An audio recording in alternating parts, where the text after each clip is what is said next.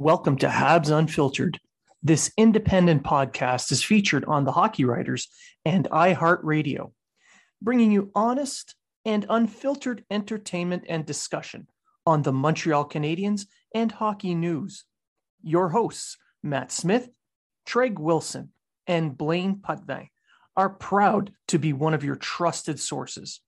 If you are talking about it, so are we.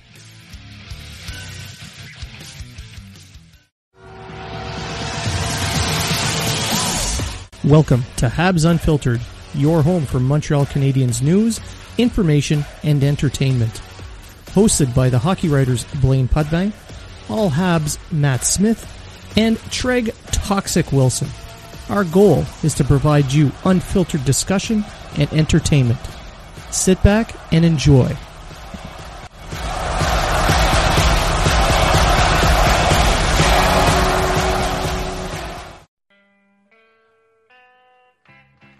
Are you in the market for quality sticks and equipment you can afford? There is a no frills, no nonsense company that wants to provide that to you. No Name Hockey. No Name Hockey is a small Canadian company started by former pro player Jason Goulet. When he retired, he searched for sticks that felt like when he was a pro, but could never find the right one or one that was reasonably priced. So he decided to start No Name Hockey. Now No Name offers high quality, customized sticks at a fair price. They won't try to wow you with a fancy name. They will focus on providing you a pro stock quality stick that you can afford. The cost of sticks has gone through the roof due to sponsorships and licensing fees. No Name Hockey makes sticks for the no names and players currently making a name. And welcome back to another exciting episode of Habs Unfiltered. I'm your host, Blaine Putfay, and I'm joined today by Matt Smith. Good afternoon. And Treg Toxic Wilson. Hello, hello, hello. Well, Treg, you had a Toxic Tuesday episode to, for the ages. I you did. Dropped, you dropped some news. Why don't you uh, fill us all in? Well, Habs Unfiltered, and the Habs Unfiltered brand, uh, is having a con contest, and that contest is you can win a Jonathan Drouin Funko Pop. I believe that's what the kids call them. Uh, if on this show you can guess what the secret word is. If you guess what the secret word is, DM Habs Unfiltered or one of us three with the answer, and you can get into a draw for the prize of the Funko Pop, Jonathan Drouin. We'll put pictures up on the on the interwebs uh, and I'll reveal the winner on my next Toxic Tuesday next week. Ooh, so this Funko Pop does uh, does it have both wrists? It does, it does. But I was going to break one, well, just for authentic. Yeah, just for authenticity. Yeah. So. So yeah. So Thank that that's what it's it, not a Paul Byron Funko Pop. Oh, I wouldn't know what to break on that. Everything. if I can catch him, he'd be pretty fast. Mimi. so anyway, yeah. So if everyone out there just uh, subscribes to the shows or the show because it all comes under the same name, Habs Unfiltered, uh, and follows us and likes and shares and all that good stuff, and uh, we'll reveal your uh, who the winner is in uh, next Tuesday. Yeah, or Wednesday or Monday, whenever I decide to release my show. Unpredictable. Yeah. No, uh, so for those listening, just listen to the show. You will know what the uh, what the secret word is because we're going to lose our minds, Pee Wee Herman style, when someone says it. I don't know what that was, Matt. Theater. uh, no, oh, I am not going to that movie theater. There's not oh, maybe Purell in the world. Maybe depends on the movie. All right, so uh, we'll just dive into the show. Uh, we'll uh, I'll cover a little bit of news or some uh, some news out in the hockey world. Of course, you know not everything's about the Canadiens. I know, weird. Uh, then we're gonna just jump into the Hab stuff. We'll uh, we'll talk about the playoffs, we'll, and we're gonna field a few fan questions, some good ones too. like good ones. So um, with the news, uh, I noticed that a lot of people haven't really been talking about it, and I think it's a huge deal. Um, Manchester Storm player Zach Sullivan came out publicly as a bisexual. Now, it's sad that this is news, but it's it's good at the same time that a professional hockey player, and he plays for Manchester in the EIHL over in Britain. Um, he's still pro, and he came out as bi, and, and so he's no longer trying to hide what he is just to play hockey. And the bigger news in this, none of his teammates gave a crap. Like not one gave a flying shit. Why would they? Who Exactly. cares? Who gives a fuck who you're sleeping with? That's your problem, not theirs.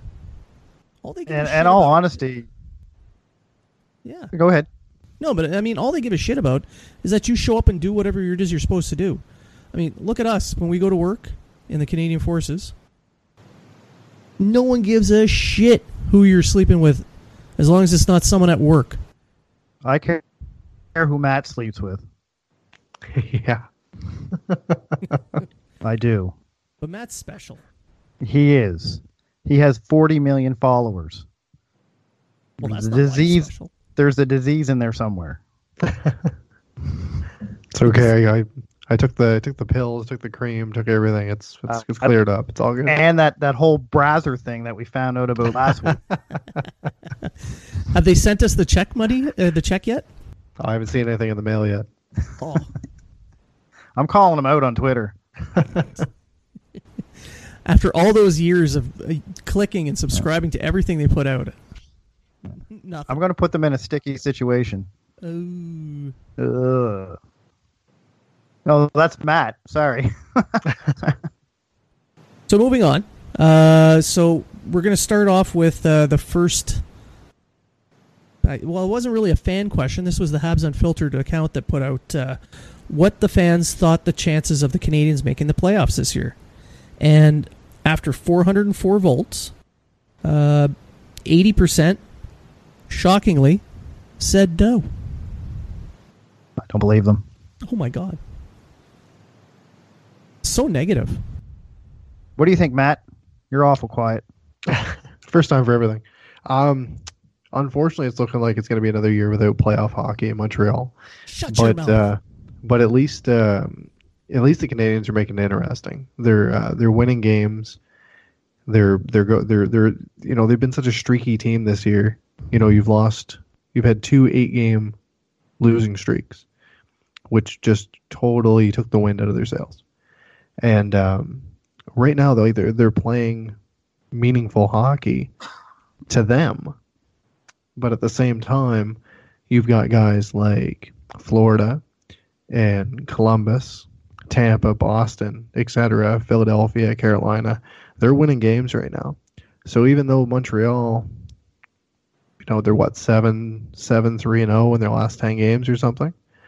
Um, every time it seems that they pick up a little bit of ground, there's a three point game between one of these teams or between two of these teams. So yeah, they'll pick up two points, but another team's picking up points with them, and they're still they're still, in my opinion, a little bit too far outside looking in. Um, it'd be great to see, um, but they're gonna ha- really have to pull up their socks and uh, go on a lengthy streak. No more injuries. Get the guys back to health. Play to their potential because we all know that this team is a, more than likely a playoff team if everybody's healthy. And um, you know the trade deadline's coming up soon, so we're going to see either players start getting shipped out, or they're just going to run the course and see what happens. I disagree, Matt. First of all, I've heard from various reliable sources on Twitter that this team has been trash all year. So, oh, just saying. And by those reliable sources, they're not reliable at all. But uh, no, I agree. I don't think they're going to make it, but I think they're going to make it a good end of the year. Like uh, they need to play like 750, win 22 games of the games they have left. I think go 22 and five or something. Is that correct? yeah. anyone have those numbers on? Totally going to happen. Yeah. Well, 22 right now, 22 games wins will give them 99 points. They only need about 97. So technically, It's only They won. 21. 21. Uh, I don't see it happening, although I do see them winning like 15, 16 games going down the stretch. Like I, I do like the if you look at the schedule, it's not overly difficult, and they usually play better against better teams anyway. Uh, but I, I think they're going to make a push. I just don't think they're going to make it. And and I was looking at some uh, interesting stats the other day, yesterday, and it showed that they actually have a better chance of making the playoffs than a first overall pick. So for all those people who uh, want the team to tank, Ah! He said the magic word. um, then you're really it, you have a better chance of making the playoffs and actually getting the first overall pick. Um, I believe Montreal is going to finish around the ninth, tenth pick, and I'm okay with that. I think the team, when healthy, they would have. I've said this before. If they won even half of those 16 games they lost in those two eight game losing streaks, they'd be second place in the Atlantic right now. So, and that's only playing 500 at that particular time. So, who knows? Who knows what it could have been, but Well, I it's mean- not going to be. If if the Canadiens were only chasing one team in this this mad dash, ten points back, nine points back, eleven points back. If there's just one team between them and a playoff spot, I'd say they have a shot.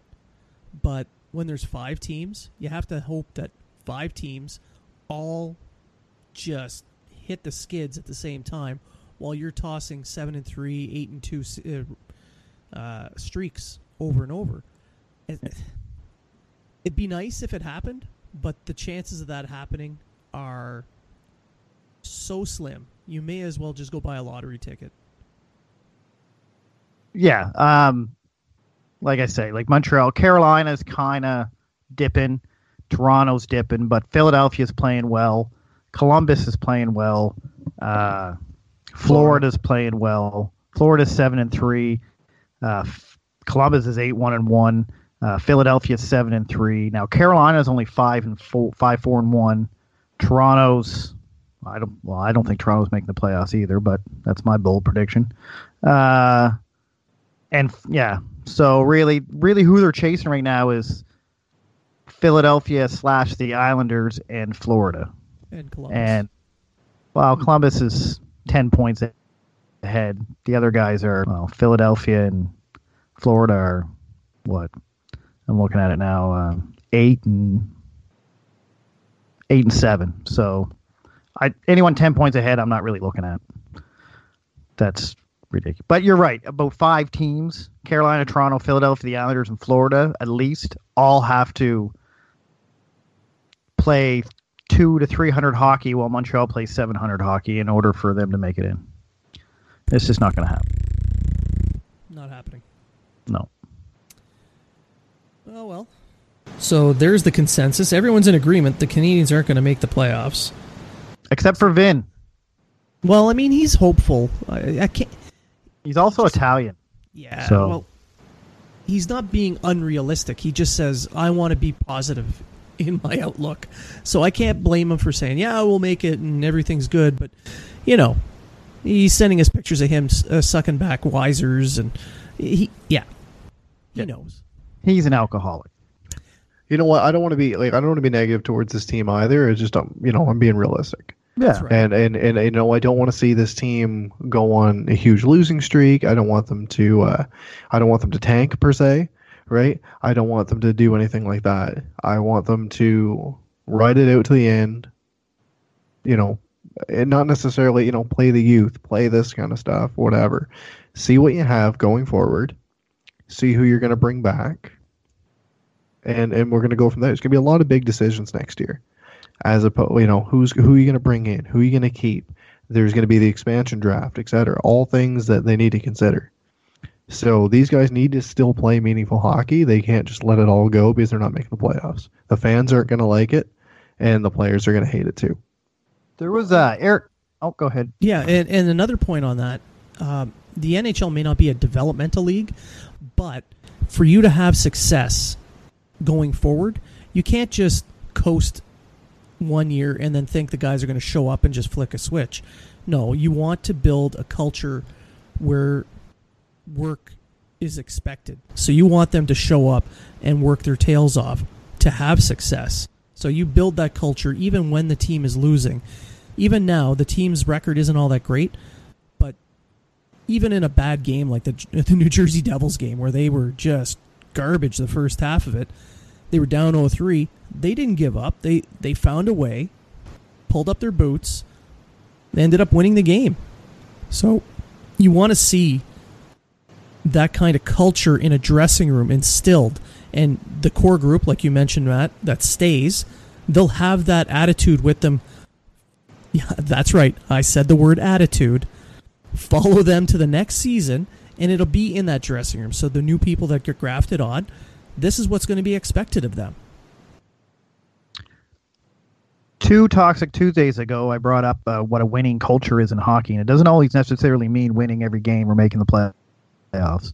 A winning culture, uh, for me, playing sports all my life, is you're on a team that wants to win every game. You're on a team that, even though they know they may not be the best team, they're going out there and giving it 110% to win. They don't always come because hey, maybe the skill's not there. But that that to me is a winning culture. And even if you're losing, you hold your heads up high because you know you gave it your all. And I think a lot of armchair coaches and GMs don't realize that. I don't know how much sports experience everyone has, but if you played sports like Blaine, you have, and I don't know really, Matt, how much sports you played, but I'm saying you haven't. But uh, a winning culture isn't just always winning and making the playoffs. A winning culture is how you get the wins, how you lose. Like if you're just bombing every game, then no, you don't have a winning culture. But even in Montreal's last eight game losing streak, every game was pretty much a one game goal, a one goal game, and they pretty much in every game. They've been pretty much in every game since way before December. They just weren't getting the wins. So to me, that's still a winning culture. Maybe I'm wrong, Blaine. No, I don't know. I'm not disagreeing. D- uh, That's a developmental point. point, and more on that developmental point, we have a fan question. Um, I'll uh, I'll let Matt start off on this. Uh, so the question is from Steve at oh, let's see what is it? Steve D Habs. Do you consider keeping KK and Laval for next year as well? Uh, for next year, I would say no. I think that um, right now they're going to evaluate what their team looks like at the moment. Um, I can see him being there at least till the trade deadline, because more than likely you're going to see guys like um, Cousins, possibly Weal, uh, Nate Thompson, maybe even Dale Weise move on. So it's going to open up some roster spots, and he'll, he'll likely get called back up for the remainder of the year. I'm just hoping that this is a good kick in the ass for him, and he can uh, kind of like what Mete when he got sent down. He came back, he was a much better player. So I'm hoping that you know he he'll get out there, he'll get the big minutes, he'll play on the power play, he'll do all these things, get his confidence back. Because you're looking at a kid who has six goals and two assists this year in 36 games. And, you know, in a full season, that equates to what, maybe 20 points? So I was expecting a lot more of him this year. Yeah, I know he got dumped on his head and he got injured and everything like that. However, um, he's been given opportunity this year. You can't go out on the coaching and say, "Oh, well, Julien doesn't like young players and he's a shitty coach at developing and everything like that." If that was the case, Suzuki would be nailed to the bench. And Suzuki has been playing very meaningful hockey for the Canadiens. He's getting logging big minutes. He's putting up big points. So you can't say that he's anti-youth. So or anti-Russian because Kovalchuk's playing really good hockey right now. Um, so yeah, I would say Kotkaniemi is going to be there till the trade deadline. He'll get called back up, and then they're going to reevaluate for next season. We'll we'll see how he performs during the off season, training camp, and then we'll go from there. Now, I um, I think he's going to be in Laval for the rest of the season, despite all the trades. Um, you're right. He had some injury issues, and he was also having a hard time. He had some. He had a couple of good stretches there where he was playing well, but it's more of a confidence thing with him. He went down, um, and after the game was done, he got that one assist in that uh, five four loss to Binghamton, and after the game, he said that that was his favorite game of the year. Now, people on TSN radio, I'm not going to name any names, but they're on around lunchtime, and they have Italian last names. But I'm not gonna, I'm not going to name Tony uh, Tony right out, but uh, pardon me. Uh, he was very critical of Kotkaniemi saying that because you know he just got sent down and he didn't really, you know, it's not like he scored a hat trick or anything. He's playing in the AHL. Look, the kid is not happy he's in the AHL. Nobody comes here and says, "Hey, I want to be an AHL hockey player." No, the NHL is the goal. But what Tony left out was Kotkaniemi's dad was here in Montreal watching the game. It was going to be a, it's like he was there for the weekend. So he had some friends over, his dad was there. So that's the part that was left out. Um I think spending that uh, spending the rest of the season down in Laval not only will help Laval in their stretch run for the playoffs, it's meaningful hockey for him and uh, as we record, it's Wednesday night, and Laval is going to be on RDS. Kotkaniemi's on the top line, flanked by Hudon and Evans. So there's two quality wingers on the top line with him. So he's he's getting top line minutes, top talent in the AHL. They're giving him quality wingers. He's going to get power play time, penalty killing time. He should be getting anywhere from 16 to 20 minutes a game. He wasn't getting that in Montreal. So let him finish out this, the season, maybe do a playoff run, and I think we'll notice a huge difference in his game come next year when he rejoins Montreal. Treg? Uh, I I think he. I'm, I'm with Matt. I think he's going to be back after the trade deadline. Uh, he's a point per game player in the Laval right now. Mind you, it's only one game. Um, and he has Sample one sizes, assist. Sample sizes. And he, and he has one assist. I agree with you on the this is his best game this year. I think it was more of his his family was there, and Kotkaniemi is a positive person. Like he's always smiling. He's I don't think he looks at this as a demotion. Uh, I think he looks at this as a, you know, I got to work my ass off to get back to where I was. well, he's clearly not happy being in the AHL. He, you know, No, normally And who would be? Yeah, and who would exactly. be? right? But I mean, I don't think he's pulling a full out Kincaid. You know what I mean? I think he's he he's he's taking it. Okay, here I am. Poehling wasn't happy when he first went down either. Uh, right? And uh, and then came back and went back down. but even Poehling's game has been night and day this last time since he's been up than before. So I mean, he's not getting the points or whatever, but his overall play has been good. Uh, uh and I think Kotkaniemi.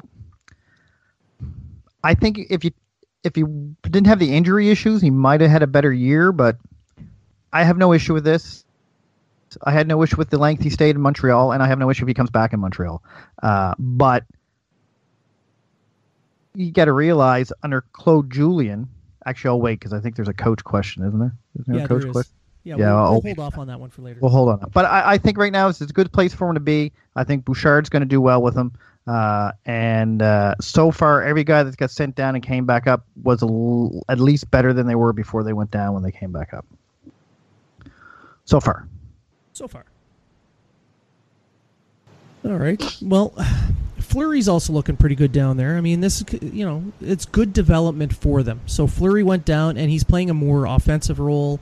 He's uh, he's getting more minutes. He's on a second pair uh, with Folin up with uh, Montreal.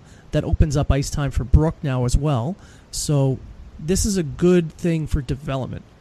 No one cares if Folin sits in a press box and eats popcorn, except for Folin. He scored the go ahead goal, man. I know, but whether he plays or not is irrelevant to the Canadiens long term. What is Correct. relevant long term is Brook and Fleury, those guys getting ice time. So if you're you got a seventh D man play, uh, getting league minimum sitting in the press box in Montreal, that happens. You know that's expected, but you you have to develop your young guys. And Bouchard, even though he's got to follow the NHL's the the NHL plan from uh, from Julien, he's also not beholden to playing just bottom six guys and holding on to leads. So that that game against uh, Binghamton that uh, they lost five four, where Kotkaniemi got the assist. Kotkaniemi sat the last four minutes of that that third period when they were up four one, before they crumbled, and got one shift in overtime. So why wasn't he out on the ice when they needed needed a stop or uh, or a goal or something, just something instead of just rolling your bottom six guys? That's a problem. If you want to develop guys, you got to play them, whether they make a mistake or not. Whether uh, you know Kotkaniemi taking a face off on his weak side or a strong side, you want them getting exposed to situations without the pressure of the NHL. That's what they're there for. Now, Bouchard wants to develop guys in a winning atmosphere, which is fine, but they're fighting for a playoff spot. They're right there. If the guy makes a mistake and one goal goes in, it's no worse than what they've been doing already, giving up uh, three, four goal leads and, you know, losing games. So, I don't know. They have to refocus on the development side. I mean, the draft, you know, building through the draft and getting younger is great, but these guys are showing up now. They're they need to they need to play, and you need to develop them before they become NHL players. And to develop, you need to give them ice time in the AHL. And rant. Let me play devil's advocate there. No, it was Kotkaniemi's first game, and Bouchard had already had some type of uh, uh, what's the word I'm looking for? Uh, continuity with his lines. So and I'm just throwing this out there. I don't really know. I never saw the game, but uh, maybe that's a reason why he didn't play him as much. Maybe. No, I watched the game. It didn't didn't seem like that. He was he was kind of mixing and matching the bottom six guys. Okay, sure. Just throwing that out there. No, that's fair. Uh, now, Matt, you had another question. This is the one about coaching. So, the question is from Impasta. And the question reads: If Bergevin and his staff manage assets well, and next year the team is good, is a good mix of budding youth and some good veterans, do you think Julien is the best option as coach? So I'll let you guys um, answer that one first, and then I'll weigh in. Go ahead, Treg. Uh, first of all, I, as you guys know, have I'm not a huge Julien fan. I think he's a good coach but I don't think he's a good coach for the style of team I think Bergevin's making. I've seen the dartboard at your house, Treg. I know if whose that, face is if, on it. If that it's Mete, that's whose face is on it. Anyway, kidding. I kid. So you're, so you're, the one that's got his voodoo doll right now. that's right. Um, Julien's not against rookies. He just wants rookies to earn their minutes. I mean, does anyone disagree with that? Like Bergevin doesn't hate rookies like everyone thinks he does, and and he just wants them to earn their minutes. The problem with Julien is they make a mistake or they don't play his system, and then they're in the doghouse and they get five minutes in the game. To me, if you're going to have a mix of youth and veterans, you got to let those kids make mistakes and learn from it. Um, I'm not saying Julien's a bad coach. Julien just wants to win and I find he takes solace and guys like Cousins and Weal and that, not because he thinks they're better than those guys, but he trusts them more than what he trusts the rookies. Now the the argument to that is, well, when Cousins messes up, how come he doesn't send him? And that's a very good argument. It's because Cousins is a veteran and he earned his right to make that mistake, I guess. I don't know. I don't know the answer to that. But Julien is a earn your minutes, and Suzuki, who started on the fourth line, is now what our second line center now, and because uh, because he earned it, because he earned it. Uh, I've seen games where I thought Poehling should earn more minutes and he didn't get them. So I don't know the ins and outs, but I truly believe. I would not be I would not be upset if Julien was not there next year. Although I think he will be. I just won't be upset if he if he wasn't. Either Julien got to change the way he he coaches the young guys. He can still keep his system, or uh, they they got to move on to a new coach because I don't think unless you're playing the top of your game like Suzuki is, I don't think he's going to give them the minutes they need. Well, eh, Julien is an NHL coach, and an NHL coach's job is to try to win games. games. So, pardon me. Um, yeah, he's he's not anti rookie, like you said. He is pro predictability, and with rookies, they're not as predictable.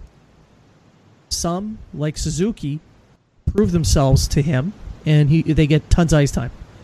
Um, so it's the predictability. So it, these guys like Cousins and Weal, uh, yeah, they they make some errors, but they're errors uh, not in judgment, but more in lack of talent and effort, I guess.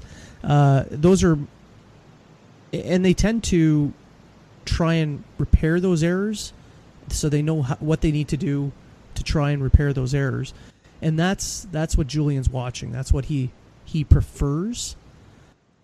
Now, if you ha- if you're trying to build uh, a team of youth, m- yeah, maybe Julien is not your guy. He may not be the coach for that group. So, him being gone this summer would not surprise me. But it wouldn't surprise me if he stayed either, because Yeah, they want. They I'm want in the same boat. Like Yeah, Because I mean, if if you look at the time on ice for Weal and Cousins, it's only thirteen forty five and thirteen seventeen. yeah. So. So it's not like they're that that's third and, and uh, Kotkaniemi had thirteen minutes. Where Ryan Poehling gets an average of ten. So it's Kotkaniemi was getting third line minutes for a third line center. So it, it's it's not like Kotkaniemi wasn't getting the minutes that he was supposed to get. He wasn't But getting wasn't- power play time. Yeah, he wasn't getting the power play time. They were putting Cousins and Weal on there, and I was also Correct. critical of that. But let's be honest. Last year, the power play was pure trash. Finished You're right, yeah. This year, it's hovering around fifteenth. So, can we really fault the coach for using those guys? I don't think so. especially for a guy who's, you know, is- especially for and, and it's working. It's the eleventh best power play in the league. So I mean, and if you look at uh, power play time on ice, uh, Jordan Weal's at two minutes and Nick Cousins at a minute forty. Could the power play be better with better talent? Absolutely, hundred percent. But like, like I mentioned earlier, Julien prefers predictability. So these guys on the power play are doing exactly what he wants. They're not there to be the finishers. They're there to get the puck in the zone and to keep it in the zone, to cycle it around, maybe create some havoc so that shooters can get their shot, like Weber and Kovalchuk. And it, it's, it's improved the power play. And I'll bring up another little tidbit: is Kotkaniemi actually has more time on ice on the power play than Nick Cousins. He has a minute forty-three to a minute forty. Yeah, he sneezed once on the ice. It took him a little longer to get off. But that, that's I I understand the frustration when watching the power play and seeing those guys out there. Normally, power plays are your most talented guys because there's that little bit of extra open ice and they Yep. have that room to create. But yeah, it, it's frustrating as all get out to see that. But when you look at the the the percentages from last year to the percentages this year, of course the coach thinks it's working. It's improved it dramatically. I mean, eh, that's the, just the devil's advocate on this because I'm on the side of play Kotkaniemi more, play Cousins less. Just Oh, uh, clear. I am too, I'm just saying, uh, uh, if you look at the time on ice stats, Jordan Weal and Cousins are 10th and 12th. So everyone talks like they're they're taking up all these minutes when really they're they're kind. that's all I'm, I'm trying to point out here. What about you, Matt? So in terms of um, coaching, I would say that um, really it's it's it's his it's his job to lose at this point. Um, I can likely see him starting the season with the Canadiens again next season. Um, if they go on a really, really, really bad spell, maybe his job's going to be um, in jeopardy. And there's really only one coach that's out there right now that I would consider bringing in. Um, he's known as a player's coach. He's an Island Boys from Summerside, Prince Edward Island. That's Gerard Gallant. Um, he's got experience with the Canadiens. He was coach of the year with the uh, with the Golden Knights, and he was abruptly fired, which I really didn't agree with.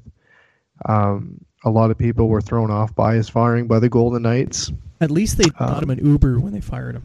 Absolutely, They didn't just absolutely, which was which was more than uh, Florida did. That's for sure.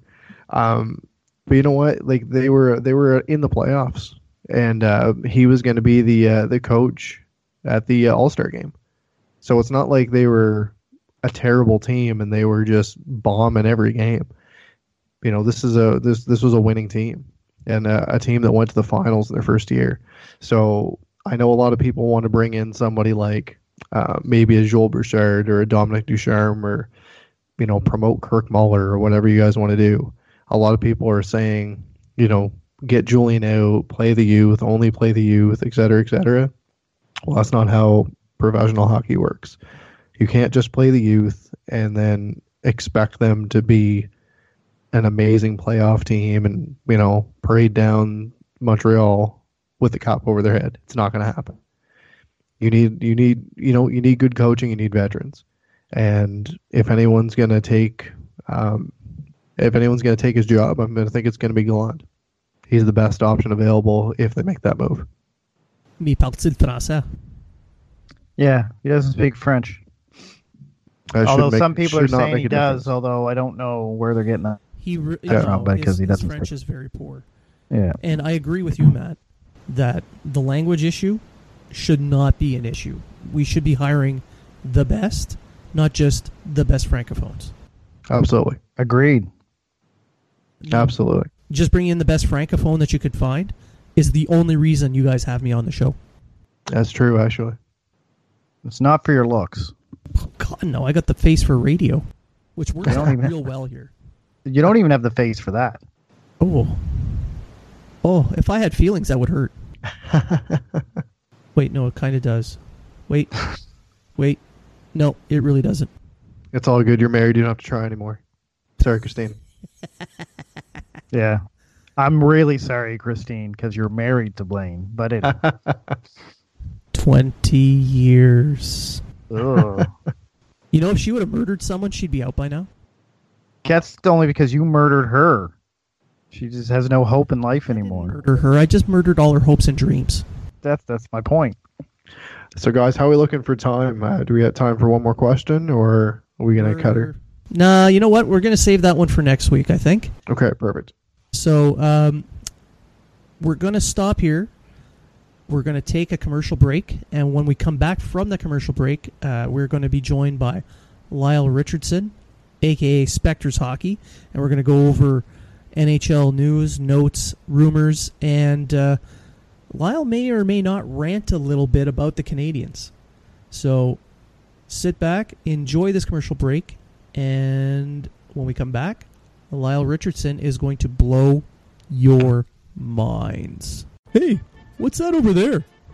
I don't know, man. It looks like a. It looks like a jock strap.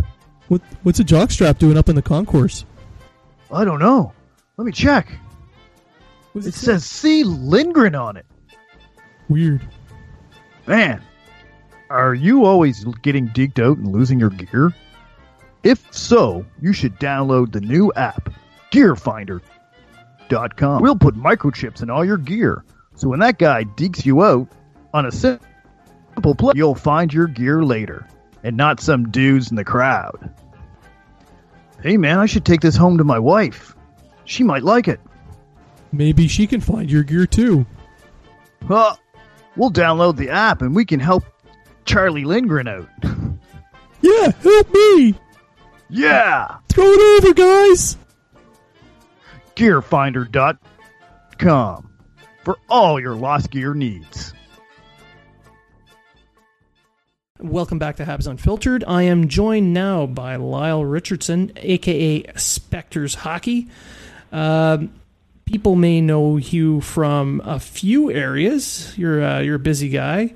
Um, you cover you cover hockey with the Hockey News, the PEI Guardian, Sporting News, and Featured. Are there a few And other as- places that I missed? and as well as uh, my NHL trade rumors. And uh, if you're if you live in Germany for uh, ice hockey news as well. So yeah, I got a got a a lot of stuff going on. You got to keep busy. oh, and the, believe me, uh, yeah, if you're if you're gonna make it in the in the world of freelancing, yeah, you you pick up uh, as much work as you can get. So uh, you know, it's always better to be busy than than not. Yeah, anytime you're not busy, then you know. In my case, my wife kind of jumps in on there and starts giving me all kinds of honey-do lists.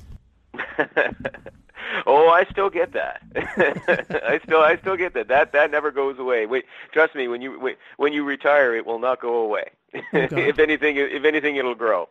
Okay, now now I'm not going to retire.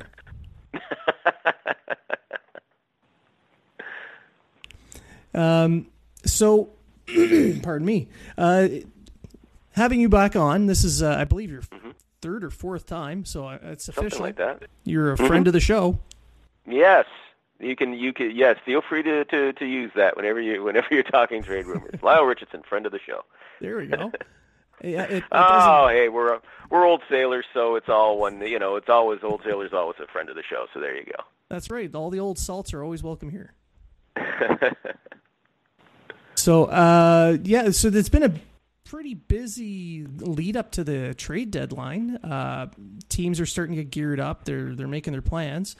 Um, before we jump into that, being a Habs fan yourself, I figured I'd pick your brain a little bit on that. So, what did you make of uh, Kotkaniemi going down to Laval?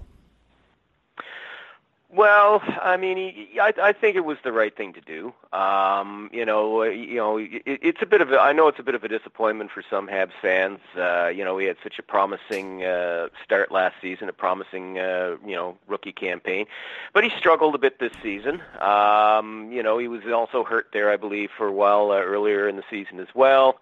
And uh, yeah, I, he, he needs to get more playing time, and he'll definitely get it. Uh, you know, uh, down to Laval uh, for the rest of the season. I think it's also a promising sign as well that uh, perhaps Jonathan Drouin is uh, about ready to draw back into the lineup, and uh, they need to create some space for that as well. But uh, you know, I, I'm I'm still uh, I'm still uh, very optimistic about the kid and his future. You got to remember he's only 19. He's still one of the youngest players in the league. I mean, he was one of the youngest players in the league last season when he came in at 18.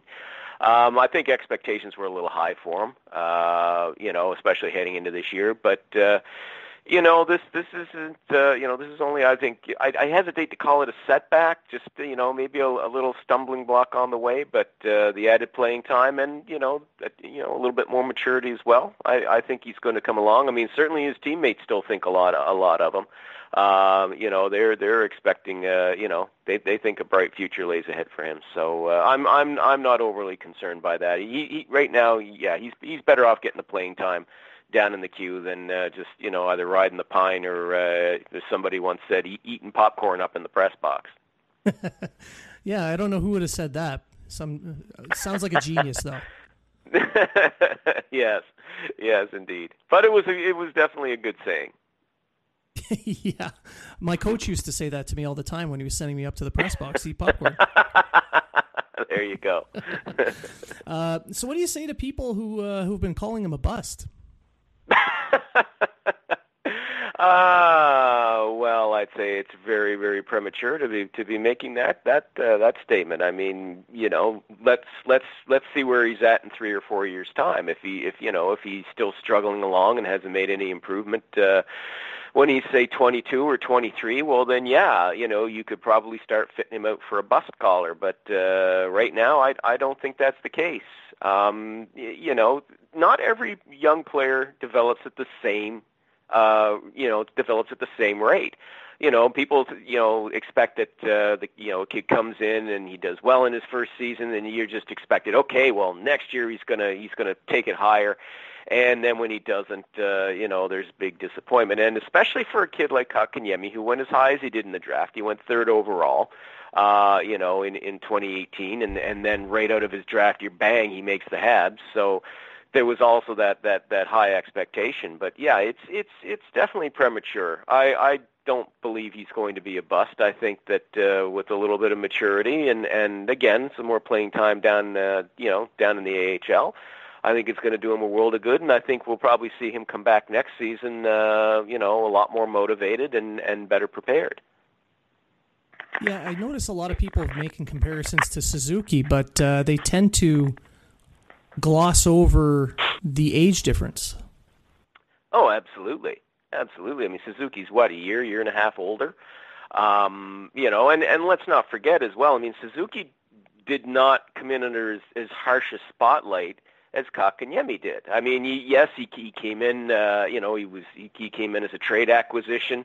Uh, you know, in in the Pacioretty deal with with the Golden Knights, and and you know, most Hab fans heard a heard a lot of good things about him, uh, but they didn't really know him, didn't really see him. Whereas with Kotkaniemi, every Habs fan knew who he was because uh, this is the kid who was who was drafted third overall. He was drafted ahead of Brady Tkachuk you know, and and several others. So of course, you know, there there's that as well. And I mean, everybody remembers that that famous expression of uh, of the lady in the stands at the draft when Kotkaniemi's name was announced, and that shocked look on her face. Uh, you know, they drafted who? You know, that just. uh yeah, uh, you know, there's there's just that, that heightened expectation. Whereas Suzuki was more under the radar. He was he was almost like a mythical beast for some Habs fans, if you will. We we heard about how good he was, but they had no idea uh, that uh, he was going to be a top prospect, or that he was going to come into the league and make make the kind of noise that he has. But he also benefited from you know another playing uh, another year in junior. He didn't he didn't make the Habs as an 18 year old. So you know, yeah, Suzuki's got a little bit more maturity. He's a little older, and uh, yes, and the kid just keeps getting better and better. I think he's what fourth overall now in rookie scoring. He's not that far behind the leaders. Whereas if you look back, uh, you know, four to six weeks ago, there was something like a ten or twelve point gap, and he's narrowed that now considerably, and he's looking much better. So. uh yeah, as I said, you know, Suzuki was kind of under the radar a little bit. Kotkaniemi in a in a brighter spotlight, and you know, I think uh, Suzuki kind of benefited from that.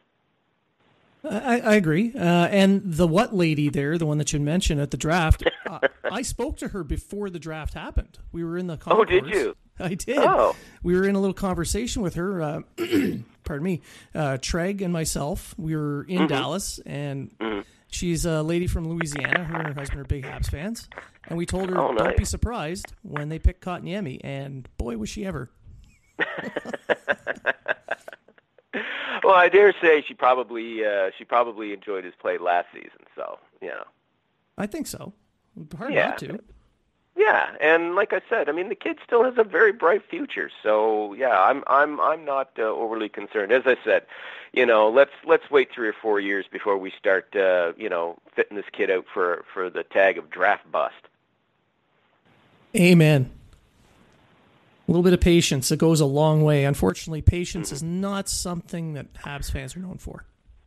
Yeah, well, and, uh, and you know, in a way, it's it's a little bit understandable. I, I think this season there was so you know there. Well, I don't think I know as as as you do. There was there was considerably heightened expectations uh, for the club coming into this season, you know, and, and they got off to such a terrific start and everything looked great and then Drouin got hurt and Byron got hurt and and Carey Price struggled a bit and then they had that first losing streak and then the you know the second one as as we know the second one was was the backbreaker you know. They they did come out of that that first lengthy losing skid and and you know, and by late December they were holding a playoff berth. They rallied back. I think they won something like six out of eight, and they were doing really well. And then just the arse went right out of it again. And yeah, that that was that. And now I think we're all pretty much resigned uh, to them missing the playoffs again. So uh, yeah, there, there's uh, quite a bit of, of disappointment now and some more impatience, and, and of course that's leading to some really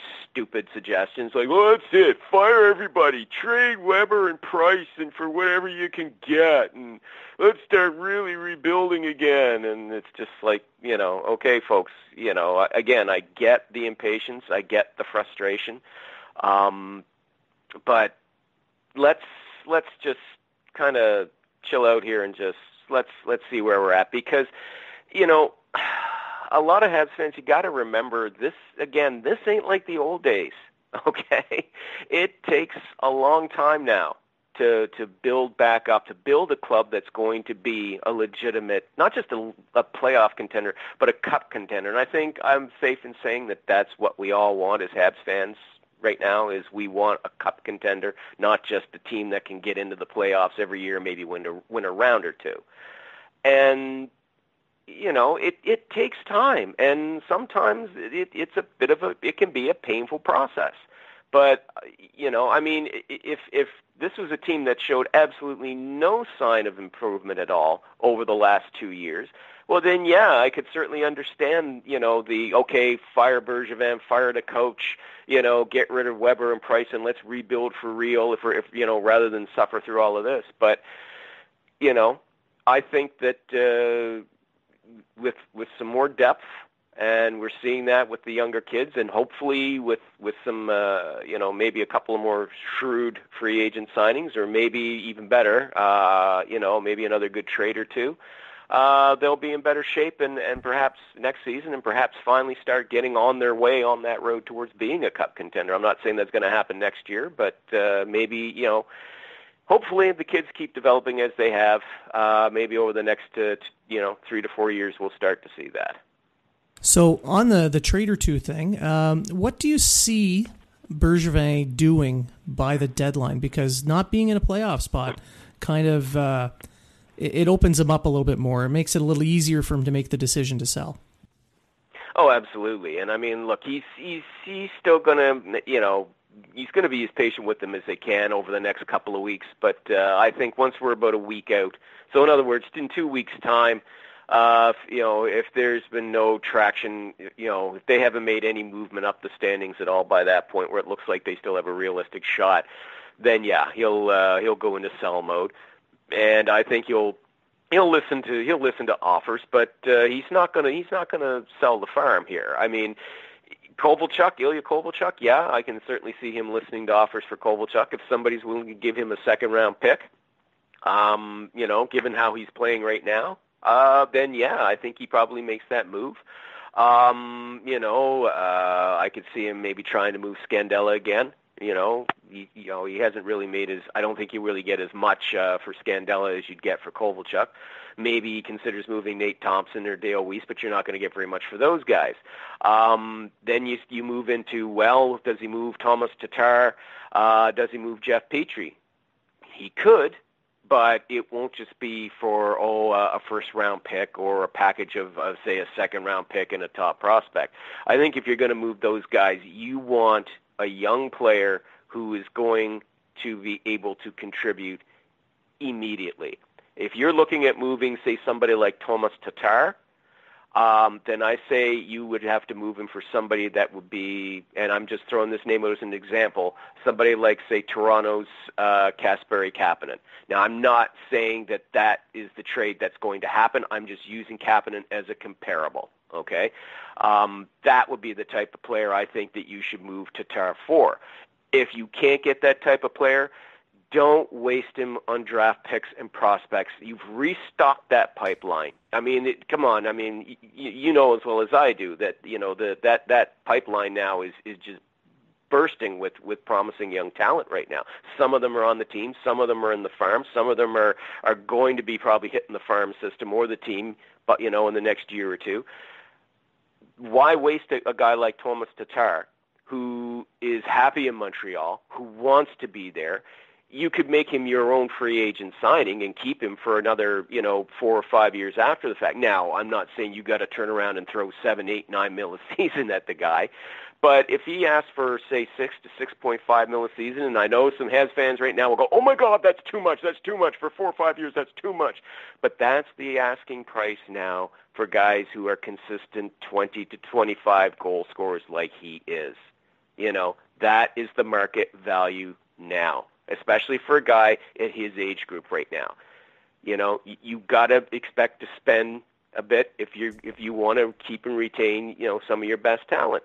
If Tatar is happy there and he's playing well, and he certainly is, why toss him away just for draft picks and prospects? Again, unless you can get a quality young player who can step in right away and is going to start contributing right away and contribute for you for a long time, don't waste them. Keep them. But, you know, then again, you know, maybe uh, stock in the pipeline is what Bergevin wants to do. So we'll see. Now, uh, we'll move on to uh, some of the stuff that's going on lately. And mm-hmm. don't worry, I'll tie it back into the Habs eventually. it is a Habs show. Oh, absolutely. Uh, now, today, uh, as we record, it's Monday, the uh, 3rd of February, and mm-hmm. Uh, it was announced that uh, the Jets, well, it was by Frank Seravalli, it was announced uh, that the Jets mm-hmm. and Big Buff are going to be doing a contract termination. What do you What do you make of that? I'm not surprised. I mean, the way that the situation, the way that this has dragged on since last summer, um, you know, it it doesn't surprise me that it that it's come to this. Uh, for whatever reason, you know, the the Byfuglien just wasn't feeling the love, I guess, with uh, with the Jets. And actually, I can't say that I don't know the reason because I think we all do know. And it was it had to do with uh, I think how he perceived that he was treated by Jet the Jets front office at the end of last season because he he'd injured his ankle. He took a bit of time out, then he played through it. Um, he clearly wasn't himself uh, down the stretch and in the playoffs for them last year. Um, and there was kind of, it became kind of a he said, he said sort of thing where Byfuglien was saying, you know, look, my ankle is still really, really bothering me. I think it needs to be operated on or it needs to be looked at. And the Jets team doctor was saying, no, no, you're good to go. And there was obvious disagreement, and I think it just went from there um, to the point where, yeah, Byfuglien didn't come to training camp. He, you know, they wound up suspending him. He then went and had surgery on his own, and now he's filing a grievance with the Jets to try and get his, you know, to get paid because he's been suspended without pay. And I think it just, yeah, it just kind of reached the point of no return by then. And right now, the Jets are in a situation where they are battling to make the playoffs. Um, it's been reported that uh, GM Kevin Cheveldayoff. He's he's in the market for a top four defenseman, but he can't really make a move unless he gets the Byfuglien situation sorted out because even though Byfuglien hasn't resumed skating yet, there was always the possibility he could return to action before the end of the season. And if he did, that would really complicate things for the Jets if they had gone out, say, this month and brought in a top four defenseman that eat up a lot of cap space, and now in comes Byfuglien and Oh yeah, now I'm ready to come back and play. Well, now they're really, really, they'd be really stuck. They'd be in cap hell then because they'd have to try and free up cap room for him to come back, and you wouldn't be able to do it because it'd be after the trade deadline. It would just, yeah, and so I think that's why they're looking at handling this kind of mutual contract termination, which will make Byfuglien an unrestricted free agent, and he'll be able to resume his career with with anybody. So, hey, maybe Montreal? No, just kidding. just kidding. No, uh, I don't think he would sign in Montreal. However, no, uh, no. with him being a right-handed D-man on the way out, mm-hmm. making about six and a half, maybe they're on the lookout for a right-handed D-man making about five and a half. Could be. Could be. They would. Uh, I would assume they'd be very large players on the uh, D market as soon as that uh, contract termination went through. Mm-hmm. Oh yeah. Well, and I mean, you look at right, uh, you know, sort of right uh, D-men that are out that are available right now. I mean, the the you know the best one that comes to mind is is Matt Dumba um, with the uh, with the Minnesota Wild. I mean, now his name is out there. Um, whether or not uh, Bill Guerin actually trades him, that remains to be seen. You know, because he's still, I think, a, a, a valuable player for them, and I don't think you give him up very easily. Uh, but like somebody like Sami Vatanen's a right shot D, uh, Josh Manson in Anaheim's a right shot D. Uh, you know, our boy Jeff Petry's a right shot D. So there you are, and uh, Zach Bogosian too. If anybody wants to take a chance on on you know if you want to wrap him up in a lot of bubble wrap so he doesn't get hurt, maybe you give it take a chance on him too. Yeah, and he did ask for a trade, I believe, at the start of the season. Uh, well, it was actually after he came back from injury in December that he requested the trade, but uh, just the fact that uh, he's still with the Sabres, I think, pretty much says all you need to know about his trade value right now. Um, it's not that he isn't a capable defenseman when he's healthy; it's just that he's hurt so much that you know I, I think right now most most teams aren't willing to to take a chance on him as as a as a say a top four uh, defenseman because you know you could get him, and then within two weeks he's hurt again. So, uh, yeah, I, I wouldn't be surprised to see Bogosian finish the season with the Sabres. Tell you the truth. Yeah, neither would I. Um, who do you uh, who do you think is going to be the most active uh, GM or team come uh, the deadline? Uh, well, it, it's hard to say who's going to be the most the most active, but um, there there are several clubs that I think are going to be. I'm I'm definitely keeping an eye on the Colorado Avalanche. Um, you know, uh, Joe Sakic's got a lot of cap space out there. Um, the clubs they're, they're starting to struggle a bit uh, lately, and uh, I think they've got some concerns with their defense. They might even have some concerns uh, maybe with their D. So I'm expecting uh, Joe Sakic to uh, to be busy uh, at the trade deadline. I'm definitely expecting Boston to be busy because they are all in.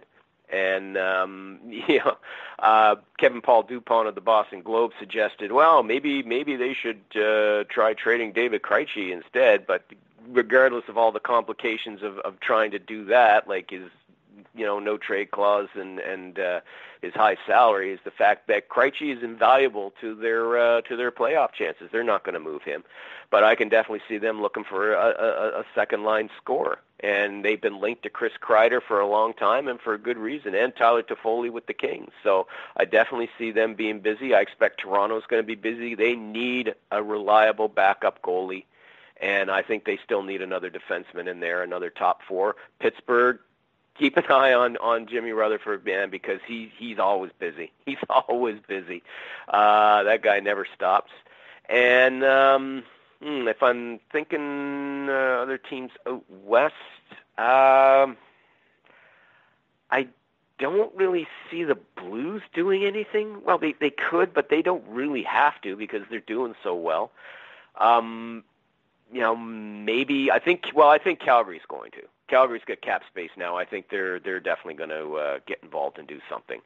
Um, you know, Brad Treliving let it be known after he traded Michael Frolik last month that he's uh, he's going to be uh, looking to to bring in some depth. I think he's looking for a scoring winger there too. So. Uh, yeah, I definitely see them getting busy. I think Winnipeg uh, is definitely going to uh, be a buyer out there as well. So yeah, those those would be the teams I, I expect uh, will be active. I'm sure there'll be one that'll just totally surprise us because there always is at the deadline that goes, oh, I didn't expect them to do that. But you know, as as far as buyers go, those are the teams I think that'll be the most active. And it, it seems uh, most teams are looking for scoring wingers and top four defensemen, especially righties. So yeah, yeah, um, that does open a door for Bergevin to start bidding wars to get the pieces he would like. Mm-hmm. So maybe, maybe we'll see some very frantic action. Well, we could. I mean, he would surprise us though, because Bergevin in the last couple of years hasn't hasn't been really that active on the trade market. So uh, at least at the trade deadline, I mean, you know, he's he's shown that he's been willing to wheel and deal a lot more in the off season, and he's made a lot of good moves that way. Um, if he does sell, maybe like I said, you know, I, I mentioned the you know the, the guys that that could go, and that'd be the pending unrestricted free agents. Um, I know that there's uh, a couple of folks in the Montreal media that suggested, well, maybe maybe you should trade Max Domi because he's been inconsistent and blah blah blah. But I don't see Domi going anywhere. You know, not unless uh, Bergevin thinks that you know Domi's going to ask for a ridiculously high amount on his next contract. if that's the case, if Domi's going to be if Domi was to ask for say eight or nine mil a season on a on a seven or eight year deal, I, I think that that might uh, spur uh, maybe some trade activity there. But I, that would be a move I think you do in the off season you you you don't waste an asset like like that at the trade deadline. But it'll be interesting to see what it. Again, if you're going to trade though, somebody like Jeff Petry or Thomas Tatar, as I said earlier, you've you've got to bring in a player, a young player who's ready to contribute right away, because you're going to be losing if you if you move either one of those guys, you're you're moving a you know two invaluable parts of of your roster, and those will be very difficult to fill. Uh, unless you've got suitable replacements that can step in right away. Now, as a fan, would you like to keep Kovalchuk for another year? Oh yeah, as a fan, yes, I would. I like what he's. I like what he's done. Um, he's been rejuvenated. I mean, well, this is a guy that that he knows excuse me, he knows that his uh, NHL career is kind of hanging by a thread. He kind of knew that when he when he signed with Montreal, but he has really just taken to playing him. He, he like he really enjoys playing in Montreal, and uh, he really seems to enjoy playing playing with this team. And they're all happy to have him, and uh, you know he's he's not afraid to speak up when they when they played poorly, like he said it. You know he hasn't you know just spoken in cliches like he's told the press, look, we played like crap tonight. You know, we need to play better. And you know he said the same thing in the room. And I, you know, I like what he's brought. Uh, now, again, I wouldn't, you know, you you wouldn't turn around and sign him to a whopping great deal, but I'd I'd bring him back on a one-year kind of bonus-laden contract and see what he can do. Important thing, though, if you're going to do that, you got to ensure that he's he's skating top six minutes. You know, he's Yeah. got to be on the first two lines. If if you're just going to bring him in and stick him on the third and fourth line, it's not going to work. Don't waste your time and don't waste his you know, because he he said that as well. Said the reason it didn't work out with the Kings is they didn't keep him on the top lines for long. He'd be there for a little while, and then for whatever reason, you know, if he had a bad game or two, boom, they knock him down to the checking lines, and that's where he's useless. He's not a checker; he's a scorer. I realize he's older and he's a step slower, but man, he can help you out. He helps you out in your power play. You know, he he can help you out in the shootout. He definitely help you out in overtime. So, you know, yeah, you know, I'd bring him back for another year. Why not? Yeah, as long as they've got uh, got him on a line with uh, talented players, even if it's a third Yeah. line with say uh, Drouin and uh, I don't know Kotniemi if he comes back or Suzuki or something along those lines. Yeah, he. Well, could what did you think? Yeah, well, what about the line that he was on there with with uh, the other night was with uh, Armia and oh, who, who was the other one? Oh, Suzuki? Yes, yeah, I thought that line worked very well. I agree. The uh, the goal Yeah. Suzuki got was uh, that little touch pass that Armia gave Yep. him for the uh, the first goal against Columbus. Yeah. Unreal. Yeah, and like I said, I think he's uh, yeah, I think that's a you know those three they're a good fit. Why not? So yeah, i as a fan, I would say on a on a you know a one year bonus laden contract because you can do that because it's an over thirty five contract for him. Why not? Do it. You know, what's the worst that can happen? It won't pan out, and you know, hey, maybe you can do a mutual contract termination there. You know, that seems to be to be starting to be in vogue of late. So yeah, but yeah, why not? Wouldn't hurt. Appreciate you coming on and sharing uh, sharing the wisdom that you have and shooting the breeze about the Canadiens. Oh, it's always a pleasure. I mean, I, I always have to, you know, do, in, in my line of work, I always I have to try, you know, I I kind of pride myself on being impartial when I'm, uh, you know, assessing trades and you know plays and and that and players that sort of thing. But you know, it, it's nice to be able to, you know, to take that hat off and put the Habs fan up, hat on from time to time and just kind of shoot the breeze about uh, the club's direction and where we're going to go from here. Hey, you don't have to be impartial. You just have to be unfiltered. Just give us your thoughts. well, I try to do my best that way too. yeah, but not not full on sailor unfiltered because you know we Well, sometimes yeah. do have kids listen. yeah, exactly, exactly. Because if, it- if it was full, if it was full on sailor, this would just be uh, punctuated with a lot of bleeps. So there you are. Yeah, yeah, blue language everywhere. But uh, good thing I didn't. Good thing I didn't drink for this show. Oh, sorry. yeah, you know, sometimes I wonder if I should. Mm. But uh, it would be an interesting show, but you'd have to just definitely let folks know ahead of time it's going to be uncensored. yeah, exactly. That's what we do when Treg comes on. oh my. Those P2s, I tell you, you got to keep a rein on. Oh, oh boy, oh boy, yeah, salty, salty, salty man. But uh, no, is there? Uh, do you have anything coming out uh, pretty soon, or anything to plug? Uh, well, I mean, obviously, well, we've got the, uh, you know, we've got the, you know, the trade deadline coming up in three weeks, and this is obviously one of my busiest times of the year, and uh, and once that's, you know, once that's done, then it's uh, gearing up for the stretch run and the playoff coverage that starts in in April, and once that's done, then we're into the draft and free, and the, you know. The draft, the award shows, free agency, and yeah, so uh, it's it's going to be going to be a busy stretch until I'm able to take a couple of weeks off in in uh, in late August. That's usually when I get to take my vacation. So And you get to do it on a beautiful beach in PEI. yes, I do. Yes, I do. I picked a good place to retire. I got to admit, I I don't have any complaints. No jealousy here. Still still stuck in Halifax for for a while. oh, hey, Halifax is one of my favorite cities, though. You know, good party town. Yeah, yeah. When uh, when I can get out of the suburbs to head downtown. Yeah. Yeah, yeah. Whereabouts in the suburbs do you live? I'm uh, I'm over towards uh, Bedford and uh, oh, okay. Hammonds Plains. So Hammond Plains. Okay. Yeah. Yeah. No, I know the area. Yeah. I bring down I bring down the uh, the property values. I thought that was something Brad Marchand did. Oh, oh, he went there. Oh, yeah, he's oh, one of my goodness. neighbors. is he really? He really is. Yeah, oh my gosh. uh, he's literally uh, he's he's literally just around the corner. don't do any uh, PK Subban bumblebee hits to him, eh? Try not to. He's pretty quick on his feet though, even in the summer. oh yeah. Oh yeah. But uh, no, I appreciate you coming on and doing this. Uh, for my listeners to pick up any of your your uh, your your articles, any of your your your thoughts, uh, I would suggest they go to Spectors Hockey on Twitter.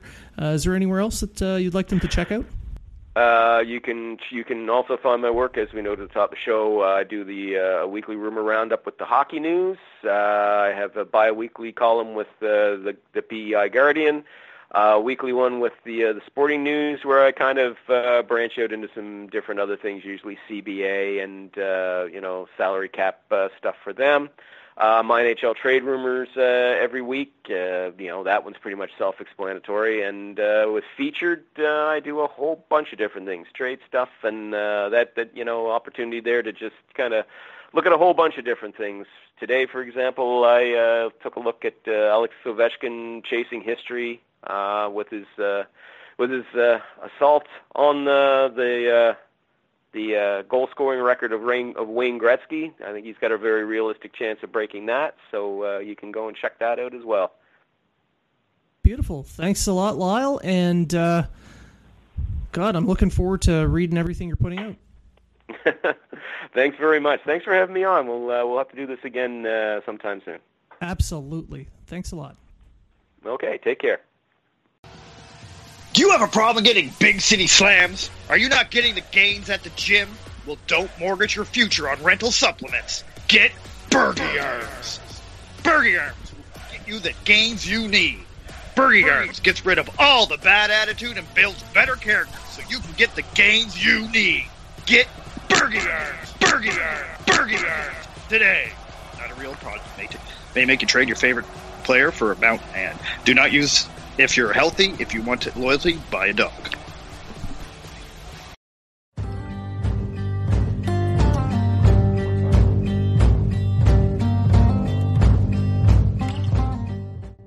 And that concludes another episode of Habs Unfiltered. We would like to thank all our listeners, old and new, for joining us.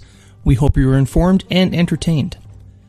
And always remember if you are talking about it, so are we.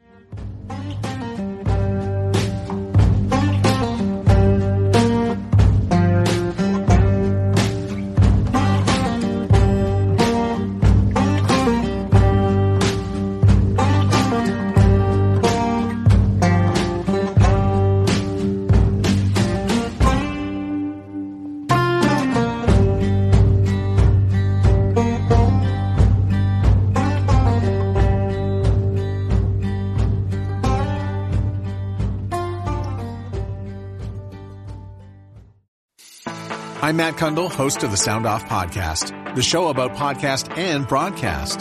Since 2016, we've been speaking with amazing people who have populated your ears for decades. Legendary broadcasters, research wizards, talent experts, podcasters, voice talent. Almost 400 stories, all for free. Subscribe or follow the Sound Off Podcast on Apple Podcasts, Spotify, Amazon Music, or at soundoffpodcast.com. Do, Did, Will, the Story of People podcast is now available on the Crier Media Network. The first five episodes are here and feature some incredible guests that fit into one or all three of those categories. Ready? Tara Sloan from the San Jose Sharks, Undercurrent podcast at NBC Sports. Marianne Iverson from Iverson Voice and the Let's Take This Outside podcast to talk about the world of outdoors as well as voiceover land. Ariana Hunsicker, future Canadian Paralympic swimmer, already winning tons of awards for this country. Scott McGregor from the Hot Wallet podcast to dumb down the world of crypto, Bitcoin, and NFTs so you don't have to. And Jackie Holowati from Climate Pledge Arena in Seattle, Washington, the first net zero carbon certified arena on the planet. Wherever you get your pods, wherever you watch your pods, and on the Crier Media Network.